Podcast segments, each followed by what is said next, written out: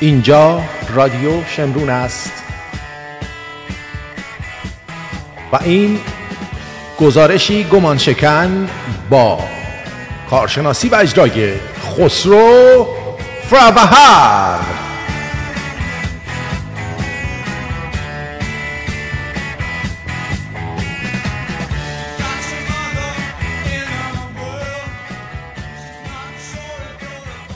با بهترین درودها خدمت تو شنونده عزیز در این روز زیبای چهارشنبه سیزدهم فوریه 2019 در خدمت دوست گرانقدر و با اطلاعات و با سوادم آقای جناب آقای خسرو فربهر هستم و بهترین درودهای خودم رو نثار ایشون می‌کنم. با درود به تو آرتین پرتویان گرامی. خسته نباشی. سپاس از زحماتی که می‌کشی. امروز خوشحالم که در کنار تو هستم. رادیو شمرون پشتنونده ترین رادیوی سیاسی مستقل ایرانی در خارج از کشور. آرتین جان برنامه امروز رو می‌خوایم در این باره درباره این گفتگو کنم. دیدم در تفسیرهایی که درباره کنفرانس ورشو انجام میشه این مفسرینی که دعوت میشن بدون آگاهی تاریخی فراموش می‌کنن که 100 سال قبل همچین کنفرانسی شبیه به این البته جهانی به نام کنفرانس ورسای در جوان 1919 انجام شد و باز ایرانیا پشت درهای بسته بودن. و فکر می‌کنم که بد نبود وقتی درباره کنفرانس ورشو صحبت میشه درباره کنفرانس ورسای 1919 هم صحبت بشه.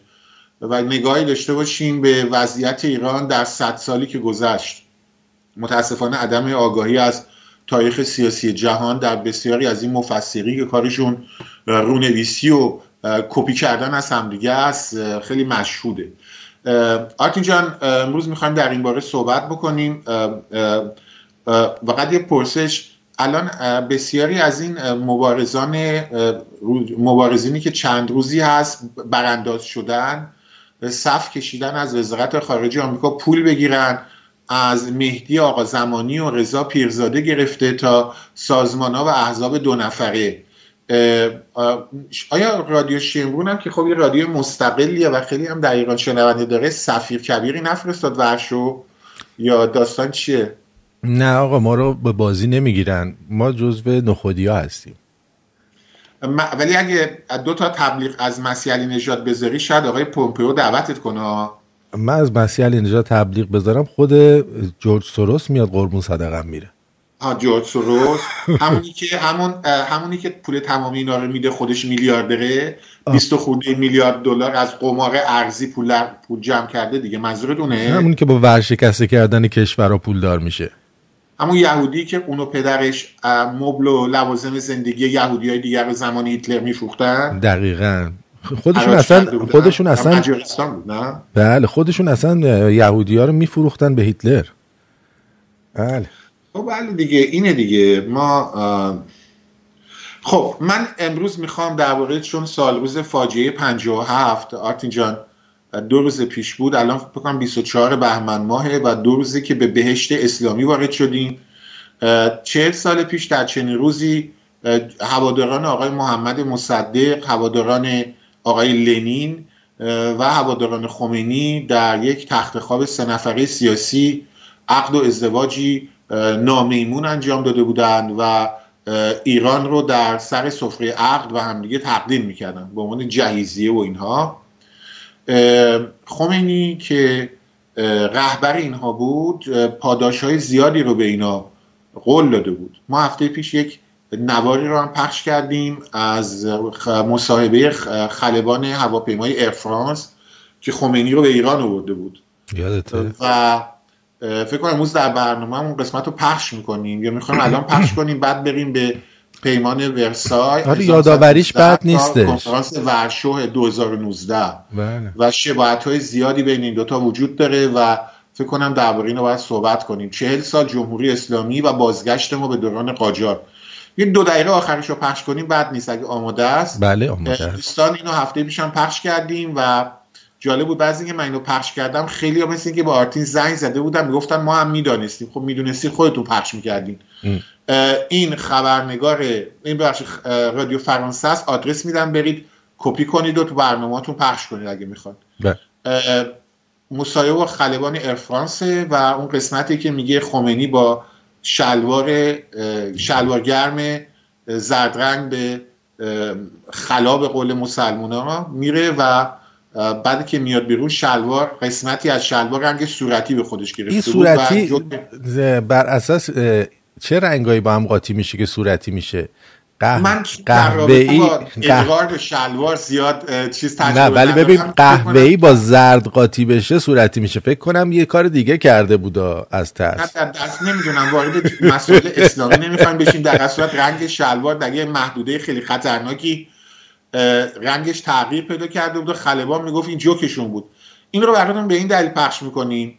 برای اینکه می‌خوایم پیروزی انقلاب اسلامی رو به مسیح علی نژاد شاد باش بگیم. دیدی که خانوادهش دوباره رفتن اونجا شرکت کردن در جشن پیروزی انقلابشون. من در اصل می‌خوام بهشون شاد باش بگم به مادرشون که در دهه فجر همیشه تظاهرات می‌کنن. به خانم نوشابه امیری خبرنگار خبرنگاری که مزد کلان الان در تلویزیون ایران اینترنشنال می‌گیره.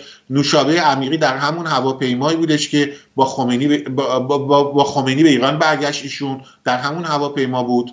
الان خب پاداش گرفتن و در تلویزیون اینترنشنال استخدام شدن و حقوق کلان می‌گیرن. می‌خوام شادباش بگم با آقای مسعود بهنود که اگه این نبود با حقوقای بسیار کم خبرنگاری به نون شبش محتاج بود. الان در بی بی سی حقوق می‌گیره. من به به کوروش ارفانی ها و امثال هم شاد باش میگم. به بسیاری از چپ های ایرانی که الان در سوئد حقوق پناهندگی می‌گیرم می‌خوام شاد باش بگم. و به, بسیاری از ایرانیانی که در چهل سال گذشته بدون داشتن کوچکترین شرم و حیایی به همون کشورهایی پناهنده شدن که روزی در کنار خمینی مرگ بر می‌گفتم به محسن سازگارا می‌خوام شاد باش بگم. و به بقیه به محمد لنی معروف به محمد امینی یا برعکس می‌خوام شادباش بگم. این شادباش رو بعد از بعد از پخش این قسمت درباره رهبر معظم انقلاب می‌خوام وارد این بحث چرا به اینا شادباش میگم و بعد می‌خوایم درباره پیمان ورسای 1919 و شباهت های زیاد اون و آنچه که امروز در ورشو داره اتفاق میفته که امروز آغاز شد و دو روز ادامه خواهد داشت به اون بپردازیم. آرتین جان خواهش می‌کنم. بله گری نده هر وقت که لازم باشه من آماده پرواز خواهم بود Ne me donne pas de vol pendant ces trois jours. Je suis prêt à partir quand il y aura le coup de sifflet. بالاخره هواپیمای بوینگ 707 برای پرواز آماده می شود. ژان این پرواز ویژه پاریس تهران را چنین توصیف می کند. پر از مسافر آیت الله خمینی به همراه 17 تن از نزدیکانش و بقیه مسافران نیز روزنامه‌نگاران و خبرنگاران. مسافران روی سندلی های خود نشستند. خمینی و اطرافیانش در جلو و روزنامه‌نگاران پشت سر آنها. این خلبان فرانسوی درباره مأموریتش در این پرواز می‌گوید معمولیت من این بود که در تهران فرود بیام و در طول پرواز هم با ارفرانس همیشه در تماس باشم و همینطور در تماس با کشورهای مختلفی که از اونها به ترتیب عبور می‌کردیم که آخریش هم ترکیه بود.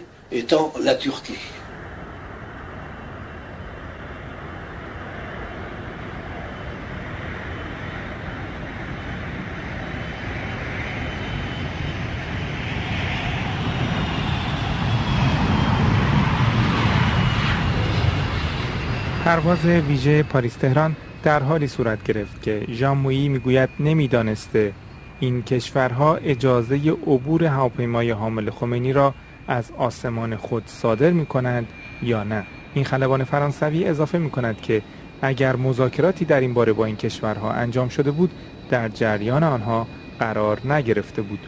ژان می‌گوید که او فقط سلام و خداحافظی معمول پرواز را گفت. اما خاطره جالبی که از این پرواز بیاد دارد این است که موقع نماز وقتی خمینی می‌خواست وضو بگیرد یک شلوار گرم زرد پایش بود ولی موقع خروج از توالت رنگ این شلوار به صورتی تبدیل شده بود. ژان گوید که این خاطره تا مدتها سوژه جوکهای او شده بود. بله. چه جوکایی بوده؟ این من این انقلاب کبیر رو دوباره به همه ایرانیان شاد باش میگم به خصوص ایرانیانی که الان رنگ اپوزیسیون برتن کردند و صف کشیدند در جلوی سفارتخونه آمریکا در کشور اروپایی. به خصوص ایرانیانی که در واشنگتن هستند و من می‌دونم که چه پولهای کلانی رو می‌خوان از دولت ترامپ برای مبارزه به اصطلاح با جمهوری اسلامی دریافت کنه یادش به خیر اون روزایی که آرتین من از پادشاهی دفاع می‌کردم در تلویزیون های اپوزیسیون به خاطر همین جاوید شاه گفتنم و دفاع از خاندان پهلوی و اینکه انقلاب اسلامی رو انقلاب ارتجایی میخوندم همین افراد من رو سانسور می‌کردن. امروز حالتی پیش اومده که این افراد فکر می‌کنن جمهوری اسلامی به زودی سرنگون میشه و صدای من و امثال من رو خفه می‌کنن. از قدیم گفتن وقتی می‌خوای جواهر بدل بفروشی نذار کسی جواهر اصلی رو ببینه. وقتی می‌خوای بدل رو بفروشی اصل رو گم و گورش کن. داستان مجاهدین روز شنبه رو بارها برای دوستان از کتاب آقای ملک زاده تاریخ انقلاب مشکوکیتش خوندم. امروز برای همین می‌خوام یک نکته رو درباره انقلاب اسلامی به شما بگم که کمتر شنیدید.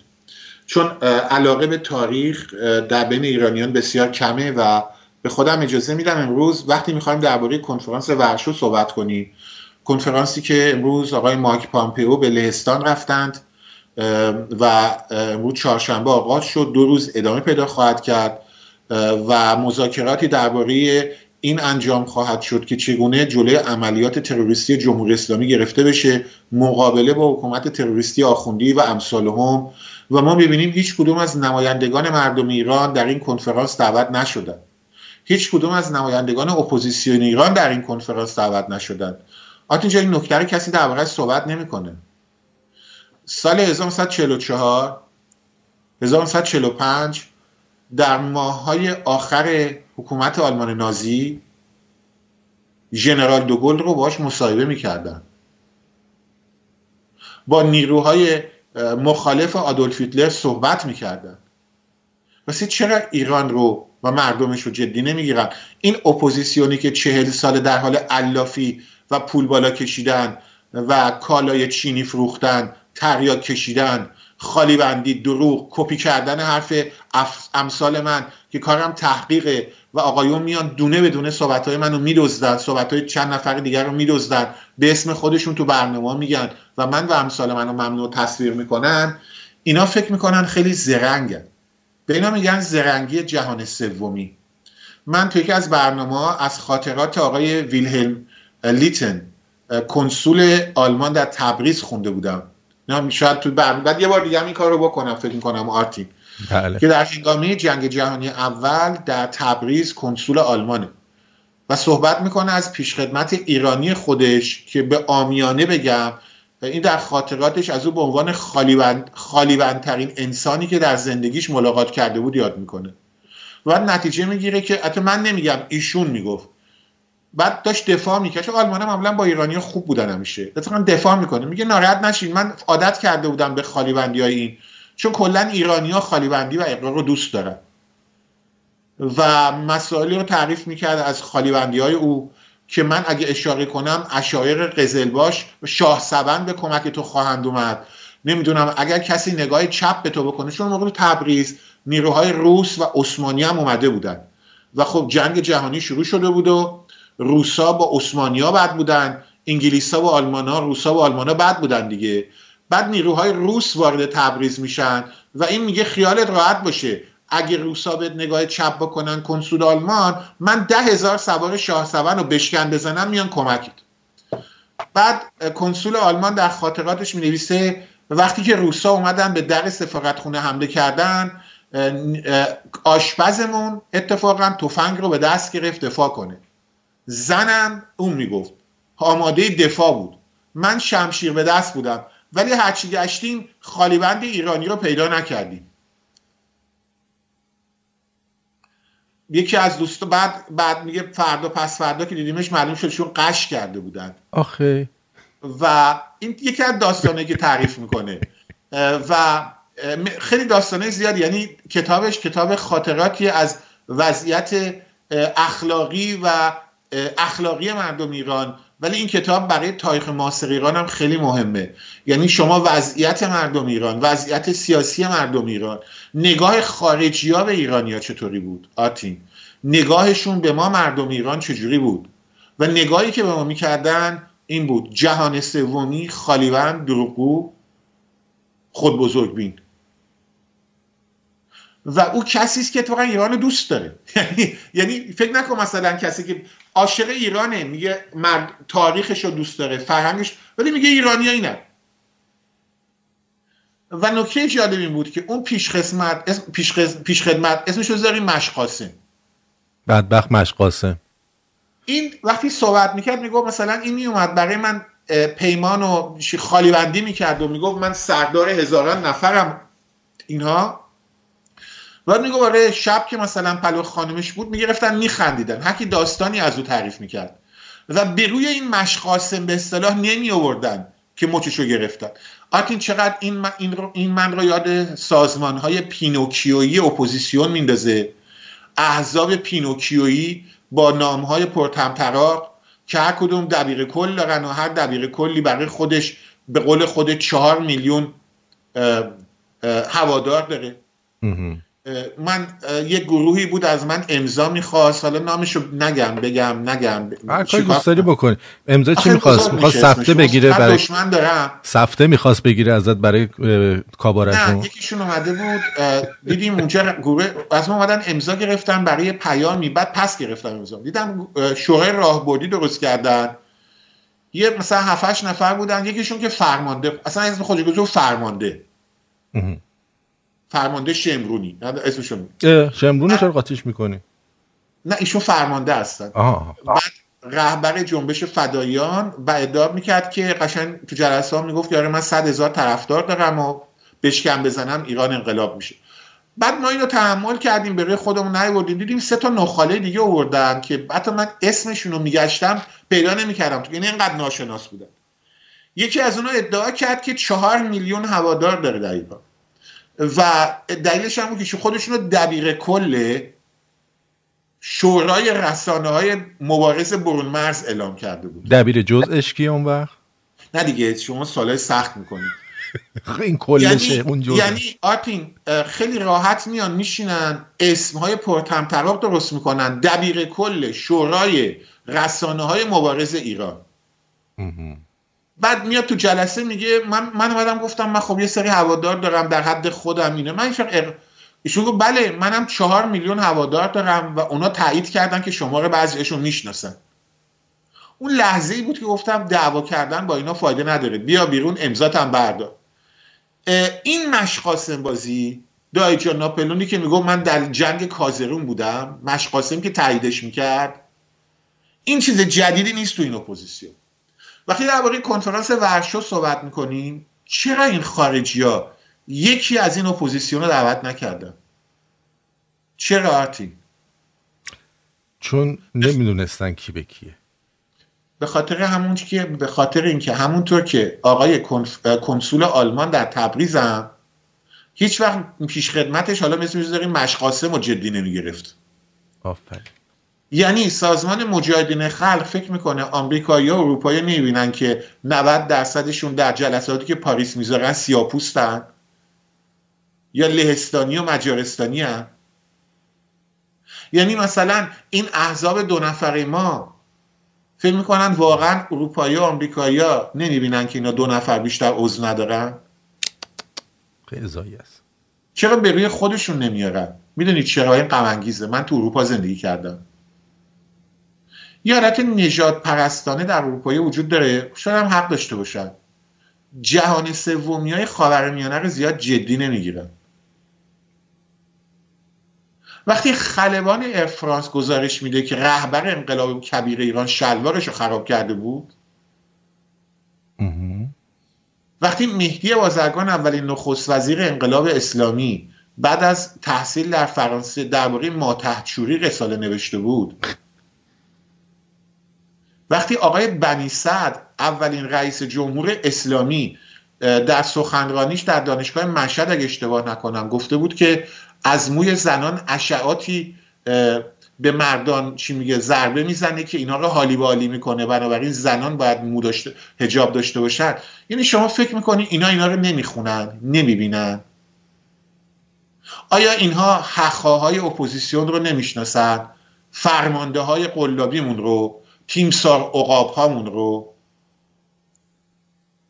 آیا اینا خالیبندی های مفسرین بی سوادی که در این رسانه دعوت میشن و گوش نمی‌کنن؟ آیا این نمی‌دونن؟ یعنی واقعا فکر می‌کنی نمی‌دونن؟ برای همینه در کنفرانس ورشو هیچ کدوم از این سازمان های قلابی دعوت نشدن. در حالی که آرتین اگه کسی بره یه ذره تحقیق کنه می‌بینه اکثر سازمان های ببین یه مثال بزنم. من طرفدار فلسطین نیستم. ولی سازمان به اصطلاح آزادی بخش فلسطین حق فرستادن نماینده به سازمان ملل داره. نکتمو گرفتی؟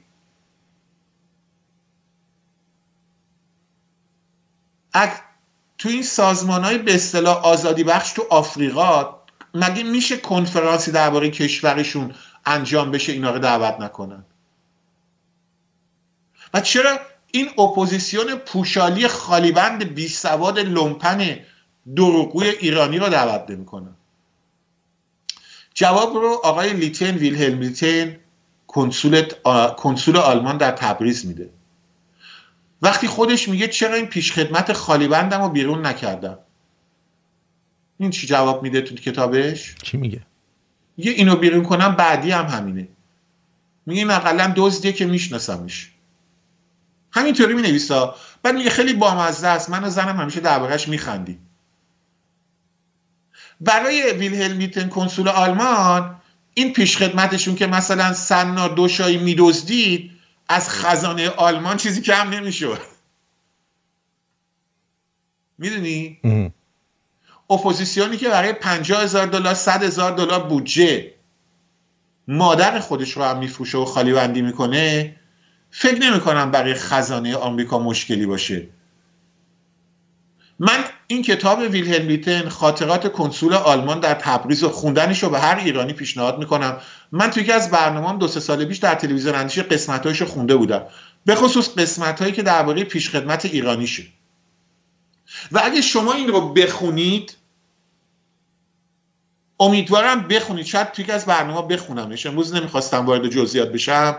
اون موقع رفتاری که این دولت ها الان با اپوزیسیون ایران می‌کنن رو درک می‌کنید. اینو برای آقا زمانی ها برای رضا پیرزاده ها دل دوستایی که 300 هزار دلار مثلا فکر می‌کنن خیلی زرنگن مثلا میرن می‌گیرن و تلویزیون را میندازن. شما آبروی مردم ایران رو می‌برید. شما باعث این میشید آقای مهدی آقا زمانی شما شخص جنابالی و احزاب دوزاری و سازمان های دو نفری که نام های پرتمطراق بر خودتون می‌ذارید. شما درسته که با این کارتون دوزار دهشایی میره تو جیبتون ولی باعث این میشید که کشورهای خارجی رو مردم ایران حساب باز نکنن. شما با جون مردم ایران بازی می‌کنید و این یه فکته آقای آتین. پیمان ورسای 28 ژوئن سال 1919 در نزدیکی پاریس بود. این بعد از جنگ جهانی اول بود.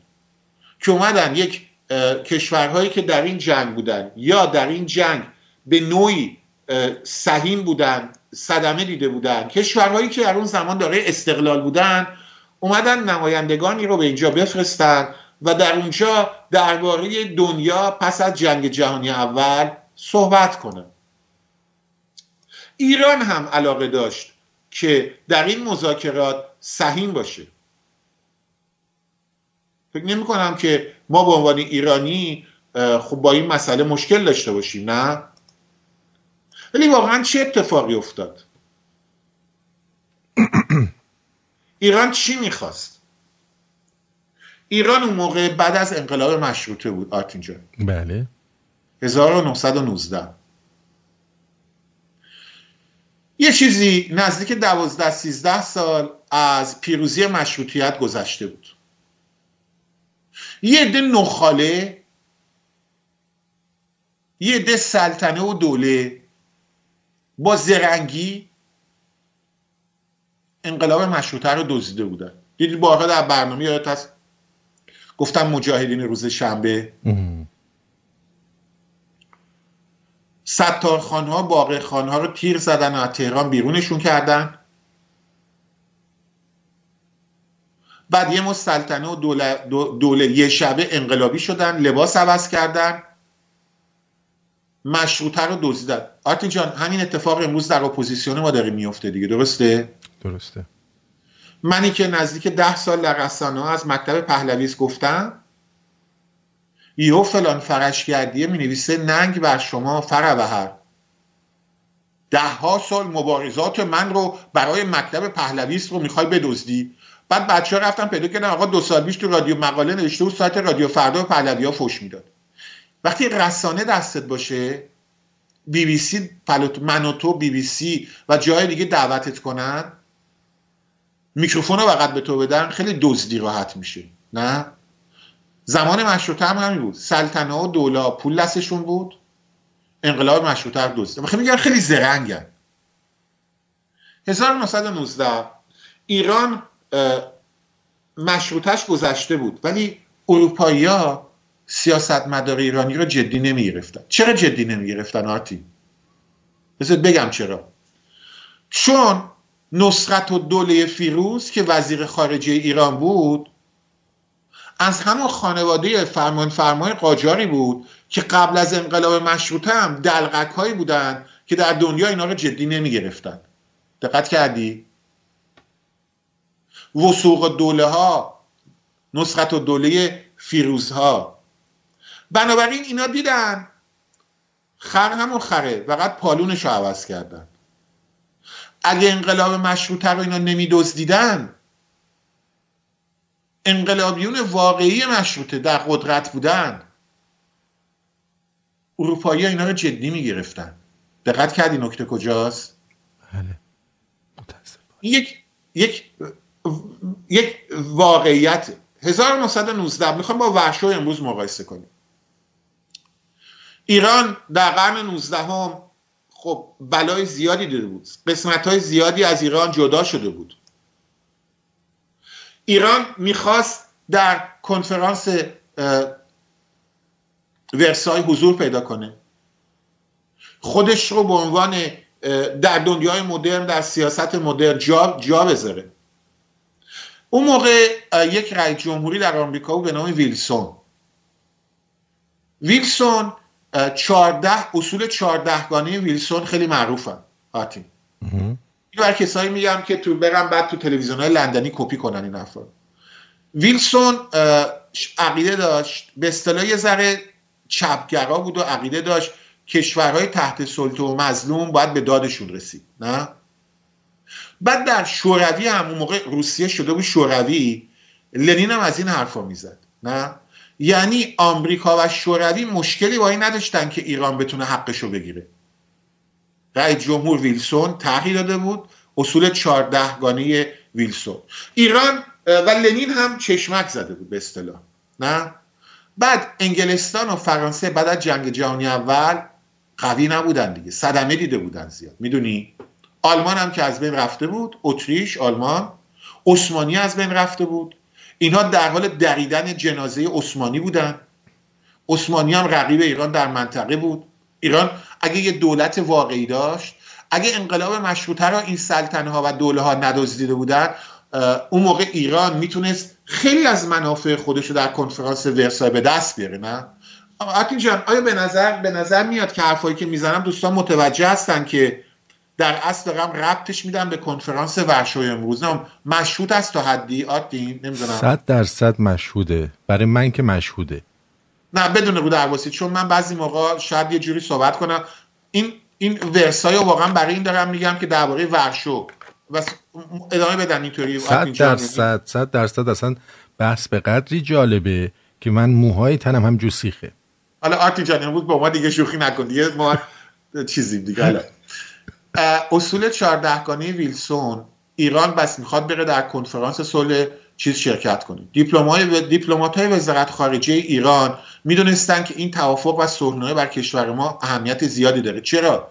چون 1918 در اواخرش در همین شهر مناطق قفقازیه و آسیای مرکزی داشتن کشورهای جدیدی به وجود می اومدن ایران صاحب این سرزمین ها بود. می‌دونید چی میگم؟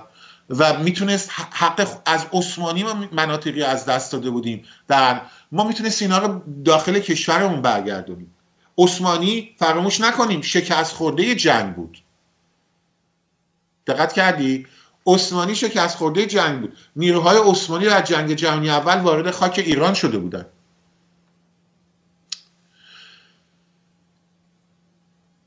ایرانیا و خیلی از کشورهای دیگه جهان اون موقع فهمیده بودن کشور آمریکا الان در اصل پا به میدان جهانی و بین المللی گذاشته.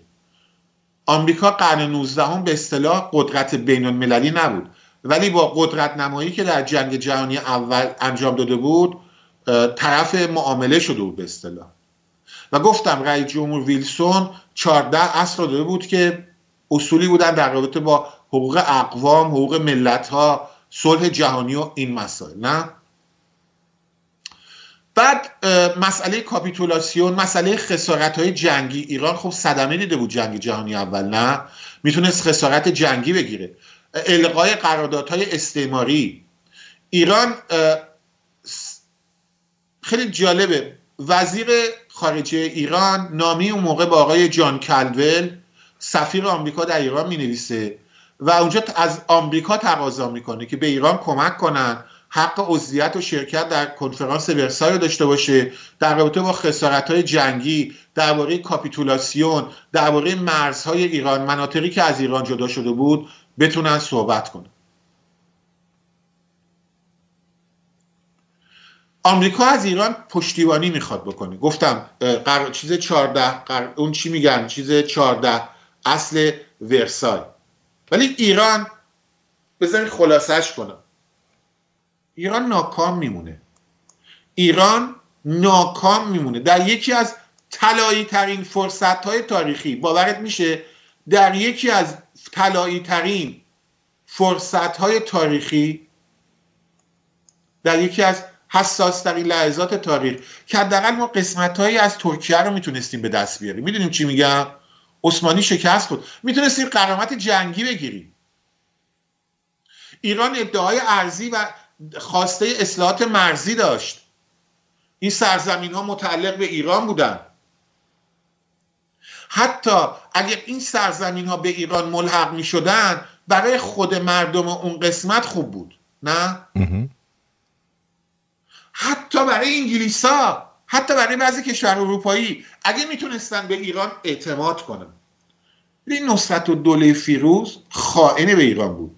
این همون نصرت و دوله فیروز وزیر خارجه است که قرارداد مستعمره شدن ایران رو برای با انگلیس امضا می‌کنه و در کنار وسوق دوله و وزیر دیگری ای ایشون شخصا 150 هزار تومن رشوه می‌گیره. خب من از تو سوال می‌کنم. وقتی یه وزیر خارجه که کارش رشوه گرفتنه به نمایندگی از ایران می‌خواد بره تو اون کنفرانس آیا انگلیس ها اینو جدیش می‌گیرن؟ نه حالا من سوال می‌کنم اپوزیسیونی که برای ده دلار خودشو میفروشه در کنفرانس ورشو جدیش می‌گیرن؟ نه کنفر... اپوزیسیونی که نمایندهش مسیح علی نژاد و محسن سازگارا و یه مشت برنامه ساز تریاکی تو لس آنجلس و قماربازای حرفه‌ای در لاس وگاس و اعضای دفتر تحکیم وحدت و انجمن اسلامی های سابقا اینا چه فرقی با نصرت و دوله فیروز دارن؟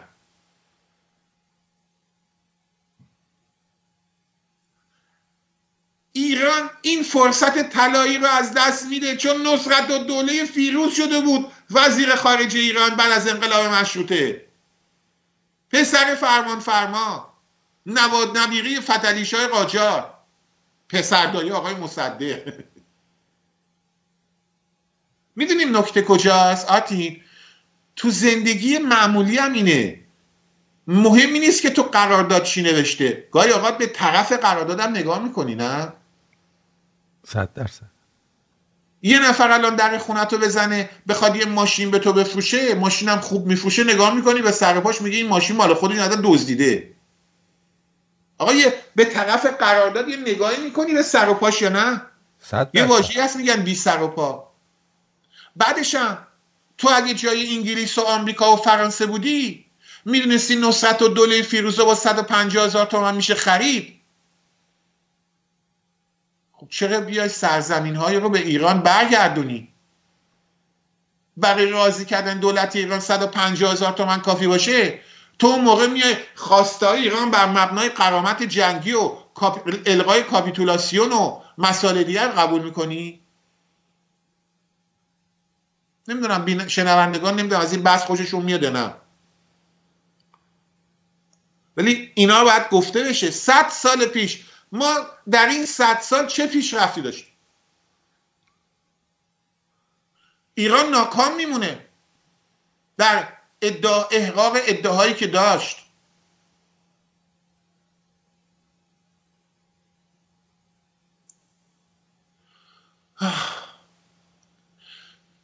در یکی از مسائلی که خیلی مهمه در شکست ایران در خواسته هاش این چی بود؟ تناقض هایی بود که در سیاست ایران در دستگاه دیپلماتیک ایران وجود داشت یعنی چی؟ یعنی این گروه دیپلماتیک ایران فرستاده بود هر کی حاضر بود اون یکی رو لو بده برای پنج تومن. و این در گزارش ها اومده ها.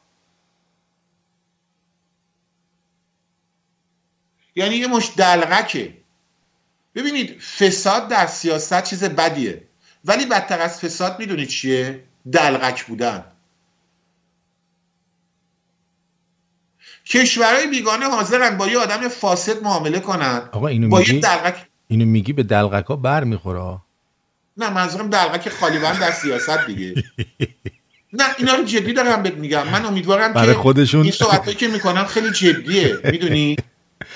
میگم دلغک ها برای خودشون آبرویی دارن. مردم حداقل میخندونن.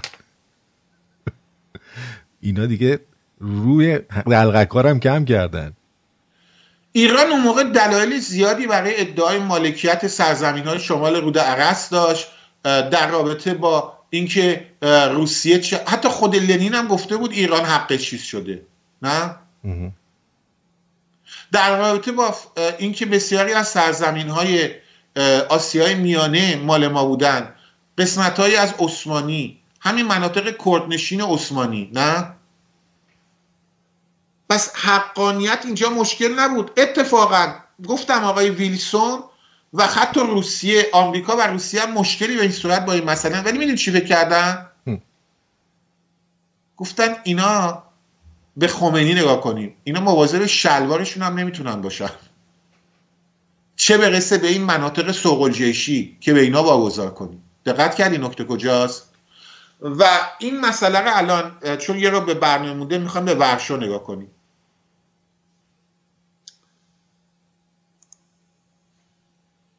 در اون زمان در کنفرانس ورسای بعد از چهار سال جنگ جهانی اول آرتی من از سوال می‌کنم. بعد از جنگ طولانی مردم چی دوست دارن؟ صلح. صلح. صلح براشون چی میاره؟ ام... امنیت و رفاه. امنیت و رفاه. آرامش نه؟ بله صد درصد. بنابراین اینا دنبال کسی در ایران میگشتن که بتونن بهش اعتماد کنن که اگه ما این سرزمین ها رو به ایران برگردونیم اگه ما این قرامت ها رو به ایران بدیم خواسته های این حکومت رو بدیم آیا می‌تونیم بهشون اعتماد کنیم؟ نه. بعد از چهار سال جنگ قبول داری که هیچ دولت دیگه حاضر به جنگ و بدبختی و شورش و این مسائل نبود؟ می‌خواستن این مدت آروم داشته باشن آرامش داشته باشن. حالا من یه سوال می‌کنم. چه تمام این صحبت ها رو برای این کردم که حالا این سوال رو مطرح کنم. بعد از چهل سال جمهوری اسلامی کسافتکاری های جمهوری اسلامی. الان دولت های جهانی بیشتر از همه چی می‌خوان تو منطقه؟ آرامش. آرامش. می‌خوان طرف مقابلشون در رابطه با ایران بشه بهش اعتماد کرد نه؟ می‌خوان با اپوزیسیونی روبرو باشن که میشه بهش اعتماد کرد نه؟ اونا نمی‌خوان ج... یه چیزی روک بگم. یکی از مهمترین دلایلی که در رابطه با کنفرانس ورشو بعضی از کشورها نیومدن آن تا که باید شاید شرکت کنن بعضیاشون فقط در سطح وزیر خارجه آدم فرستادن. بعضی اصلا نفرستادن. می‌دونی چی بود؟ من در مقالات روزنامه آلمانی رو خوندم. اینا خیلی هاشون از جمهوری اسلامی دیگه راضی نیستن. می‌دونی چی میگن؟ میگن بعدش چی باشه؟ بعد از 19 سال یا 20 سال جنگ در افغانستان عراق درسته؟ حضور کشور اروپایی آمریکایی منظورمه. از سال 2001 تا 2019 18 سال افغانستانه نه؟ چیزی نزدیک بکنن حمله برای 15 سال تو عراق چند سال الان در سوریه هستن. اینها نمی‌خوان اینا می‌خوان تضمین داشته باشن رو افرادی سرمایه گذاری سیاسی بکنن که این افراد می‌تونن تضمین بدن. پس از فروپاشی جمهوری اسلامی ایران به عراق افغانستان و سوریه تبدیل نمیشه. قبول داری اینجا دیگه منطقیه. صد درصد. دلغک هایی که با درست کردن احزاب دو نفره فرش فروشی های ولگردی کفتربازی نمی‌دونم حزب دو نفره. رادیوهای فر... رادیوهای تریاکی ها اینا نمی‌تونن طرف مقابل این سازمان ها باشن. این واقعیت. و برای همین هم همونطور که در ورسای نه وثوق الدوله و نه نصرت الدوله فیروز رو جدی گرفتن. امروز هم در کنفرانس ورشو هیچ کدوم از نمایندگان اپوزیسیون ایران دعوت نشدن آرتین جان. من این حرفا رو برای چی دارم می‌زنم؟ صد سال از ورسای تا ورشو. می‌دونی تنها زمانی که ما رو جدی می‌گرفتن که بود آرتین؟ می‌دونم اینو می‌دونی. زمان شاه دیگه. زمان دو پادشاه پهلوی. بله. تنها زمانی که ایران رو می‌دونی چرا جدی می‌گرفتن؟ چون حتی وقتی می‌خواستن رضا شاه رو خلق کنن قافلگیرانه به ایران حمله کردن. از دو جناح به ایران حمله کردن. و رو رضا شاه حساب می‌کردن که جلوش می‌دونی چی میگه؟ ازشون میترسیدن. از محمد رضا شاه حساب میبردن. در خاورمیانه تصمیم گرفته نمی‌شد بدون محمد رضا شاه. چرا؟ برای اینکه رضا شاه خودش حرفای خودش رو جدی می‌گرفت. برای اینکه محمد رضا شاه خودش بود حرف خودش رو جدی می‌گرفت. برای چی جمهوری اسلامی فریدون فرخزاد رو ترور می‌کنه؟ برای اینکه یه آیکونی بود که حرفاش جدی گرفته می‌شد. خودش اول خودش رو باور داشت خودش بود و می‌شد روش حساب کرد. درسته؟ شهریار شفیق نوه رضا شاه رو چرا اولین کسی که ترور کردن ایشون بود؟ چرا تیمسار اویسی رو ترور کردن؟ چرا یارو تیمسار عقاب بود؟ عقاب بازی در می تو این رسانه لس آنجلسی. چرا اونو ترور نمی‌کردن؟ ها؟ کسی حرفشو جدی نمی‌گرفت آفرین. آفرین. شو من نمی‌خوام بگم همیشه موافق شاپور بختیارم نه من باش خیلی اختلاف دارم. بعضی کاراش هم واقعا غلط بوده. ولی هرچی بود خودش حساب می‌کنه حرف خودش رو قبول داشت. می‌دونی چی میگم؟ چرا این همه مصدقی ها و چپیا و جمهوری اسلامی به شاخدخت اشرف پهلوی فوش می‌دادن؟ چرا وقتی که شاهدخت اشرف پهلوی مرد مدیر صدای آمریکا مسئول بهنود رو دعوت کرد تو برنامه و شروع کردن فوش دادن به شاهدخت اشرف پهلوی. درست همون روزی که ایشون درگذشت. چرا؟ چرا هم جمهوری اسلامی چرا هم مجاهدین چپا و مصدقی ها برای اینکه شاه اشرف پهلوی خودش بود. جدی بود. ازش میترسیدن. ازش میترسیدن آرتین. چرا این نخودیایی که تو بی بی سی دعوت می‌کنن ولگردان فرش کردی چرا بی بی سی از اینا نمیترسه؟ یه بار سوالم جدیه. چرا بی بی سی از این میترسه که دو نفر هوادار واقعی پادشاهی بیان تو بی بی سی درباره 22 بهمن صحبت کنن؟ ولی از این نخاله های تحکیم وحدتی نمیترسه. چرا از مسیح علی نژاد نمیترسه؟ مگه این همون آیت الله بیبیسی نیست؟ چرا رادیو فردا از امثال من میترسه ولی از اینا نمیترسه؟ چرا؟ چرا این نخاله هایی که تازگی ها زور کردن نمی... از اینا نمیترسن و از همه بدترینه؟ چرا اینا رو دعوت نمی‌کنن تو ورشو؟ ویلهلم لیتن کنسول آلمان در تبریز جواب رو داده. سقیر بولار سفیر انگلیس در خاطراتش جواب ما رو داده. غم ولی واقعی این حرفایی که می‌زنه. اپوزیسیون ایران در خارج از کشور یک فاجعه است. و این فاجعه دو دلیل داره. یکی انحطاط اخلاقی انحطاط مالی تریاک اعتیاد جنسی خودفروشی. این از یه طرف آتی ولی از قدیم گفتن خلافکار جنس خلاف میفروشه خریدارم باید داشته باشه نه؟ صد درصد. اون طرف سکه اون بیننده و شنونده اون کسایی هستن که میشینن داکیومنتری بی بی سی رو تبلیغ می‌کنن. میشینن شورای اتحاد نم چی چی یاران درست می‌کنن که میگم حالا گروه ایران یاران چرا من گفتم امضامو بردارید؟ نمی‌خوام با شما باشم. دیدم هرچی نخاله است اونجا اومده نشسته با احزاب نخاله دو نفره.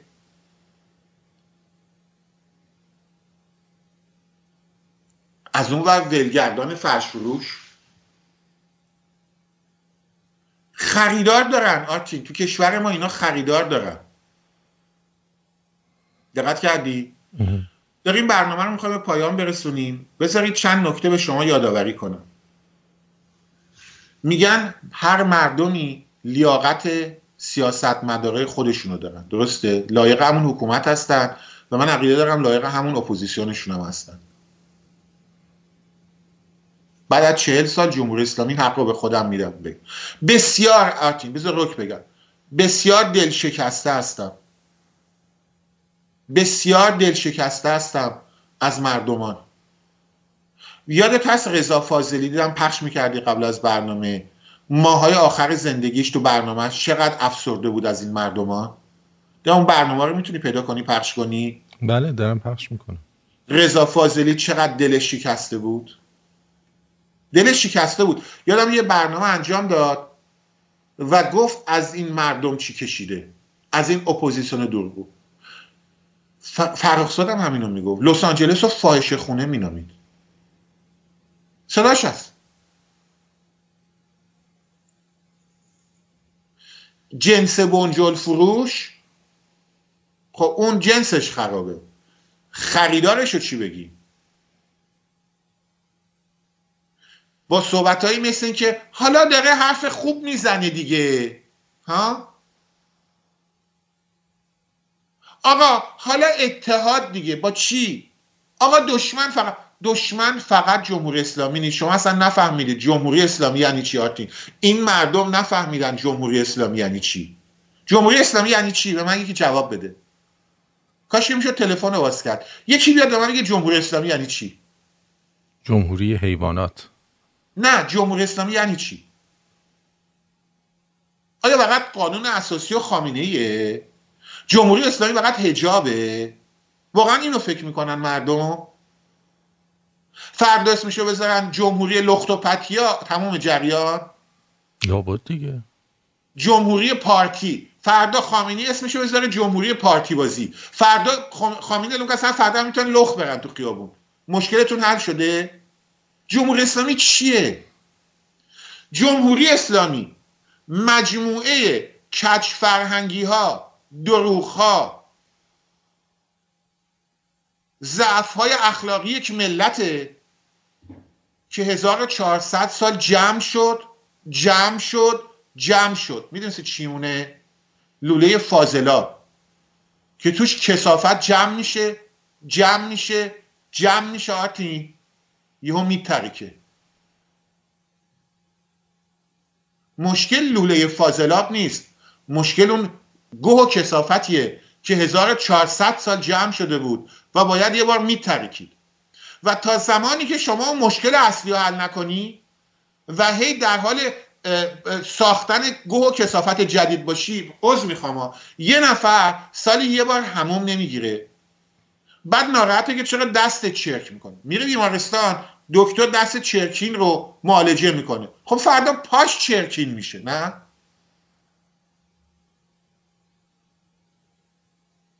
جمهوری اسلامی مجموعه رفتار و اخلاقیات اجتماعی مردمانی است که دروغ گفتن رو زرنگی خالیبندی رو پهلوانی دزدیدن عقاید و زحمات دیگران رو شجاعت و فلان و بی ارزش قرار دادن زحمات من و استادان من. به من خیلی بر می‌خوره آرتین که میان حرفای مسعود انصاری رو میدزدن. بدون که نامش رو بیارن. به من خیلی بر می‌خوره که شجاع الدین شفا تولدی دیگر دیگه رونسانس ایرانی نه؟ میان افکارش رو از کتاب تولد دیگر میدزدن اسمش رو می‌ذارن رونسانس ایرانی اسم شجاع الدین شفا رو نمیارن. به میگن دزدی. این زرنگی نیست آتین. جمهوری اسلامی بنابراین در مرزهای ایران خلاصه نشده. جمهوری اسلامی در مرزهای ایران خلاصه نشده. جمهوری اسلامی در مغزهای ایرانیان تعریف میشه. برای همینه در کنفرانس ورسای 1919 آقای شاهزاده نصرت و دوله فیروز که خیلی هم آدمی شیکپوشی هم بود آرتینا. عکساش هست. خیلی شیکپوش بود. خیلی هم حرفای قشنگ قشنگ می‌زد. یعنی نصرت و دوله فیروز زبان فرانسه انگلیسی پرفکت صحبت می‌کرد کامل. بسیار هم شیکپوش بود. من عکساشو دارم. خالی بند بود. قلابی بود. فاسد بود. کنفرانس و بنابراین از خودتون بپرسید. چرا در کنفرانس ورشو مگه این احزاب چند میلیونی اپوزیسیون رو نداریم؟ چرا باید پشت درهای بسته تو خیابونای ورشو باید تظاهرات کنید امروز؟ فکر کنم آرتین برنامه امروز بعضی دوستان رو باید به فکر بندازه نه؟ امیدوارم. و خیلی زیبا امروز آرتین یک تصویری درست کرد برای برنامه امروز. از تو سپاسگزارم آرتین جان. ایرانیان پشت درهای بسته از ورسای 1919 تا ورشوی 2019 من خسرو فقط هستم برنامه من گزارشی گمان چکن در رادیو شمرون از آرتین پرتویان عزیز سپاسگزارم. امروز یه ذره برنامه شاید برای بعضی حالگیری بود ولی عقیده من اینه که مردم به فکر بندازن بشینن بیاندیشن و به خودشون بیان و واکنش نشون بدن. و امیدوارم که این حرفا دو سه نفر رو بیدار کرده باشه. آت اینجا خسته نباشی. روز یک شنبه هم یه می‌خواستم بگم. روز یک شنبه با افشین نریمان و آرتین عزیز برنامه داشتیم درباره تاریخ ایران. بعضی دوستان گفتن خیلی برنامه فشرده بود. برای اینکه می‌خواستیم تاریخ اشکانیان در یه برنامه تموم کنیم که بریم به ساسانیان. برنامه دیگه اینقدر فشرده نخواهد بود. ولی الان خیلی کلیک خورده بود در پادکست آتی نه؟ بله بله. و تعداد زیادی هم دانلود داشت. دانلود داشت. بله بله. خب من فکر کنم برنامه خوبی بود. گرچه من خیلی ساده صحبت کردم. افشینم همینطور تو هم همینطور و ما سعی کردیم به گونه باشه که مردم راضی باشن. ولی چون در کتاب های درسی ایران درباره این مسائل صحبت نمیشه واقعا لازم بود که این کار انجام بشه. این یک شنبه هم با اجازه آرتین هستیم در خدمتتون و این برنامه رو این بار می‌خوایم پایان اشکانی و تقریبا 100 سال اول ساسانی رو انجام بدیم. اگه دولت ایران این کار نمی‌کنه ما باید این کار رو انجام بدیم. آتی جان به تو بدرود میگم. سپاسگزارم. خسته نباشی منم بدرود میگم و از همه محبتت ممنونم. شما لطف داری آتی جان. بدرود. سپاس آتی جان.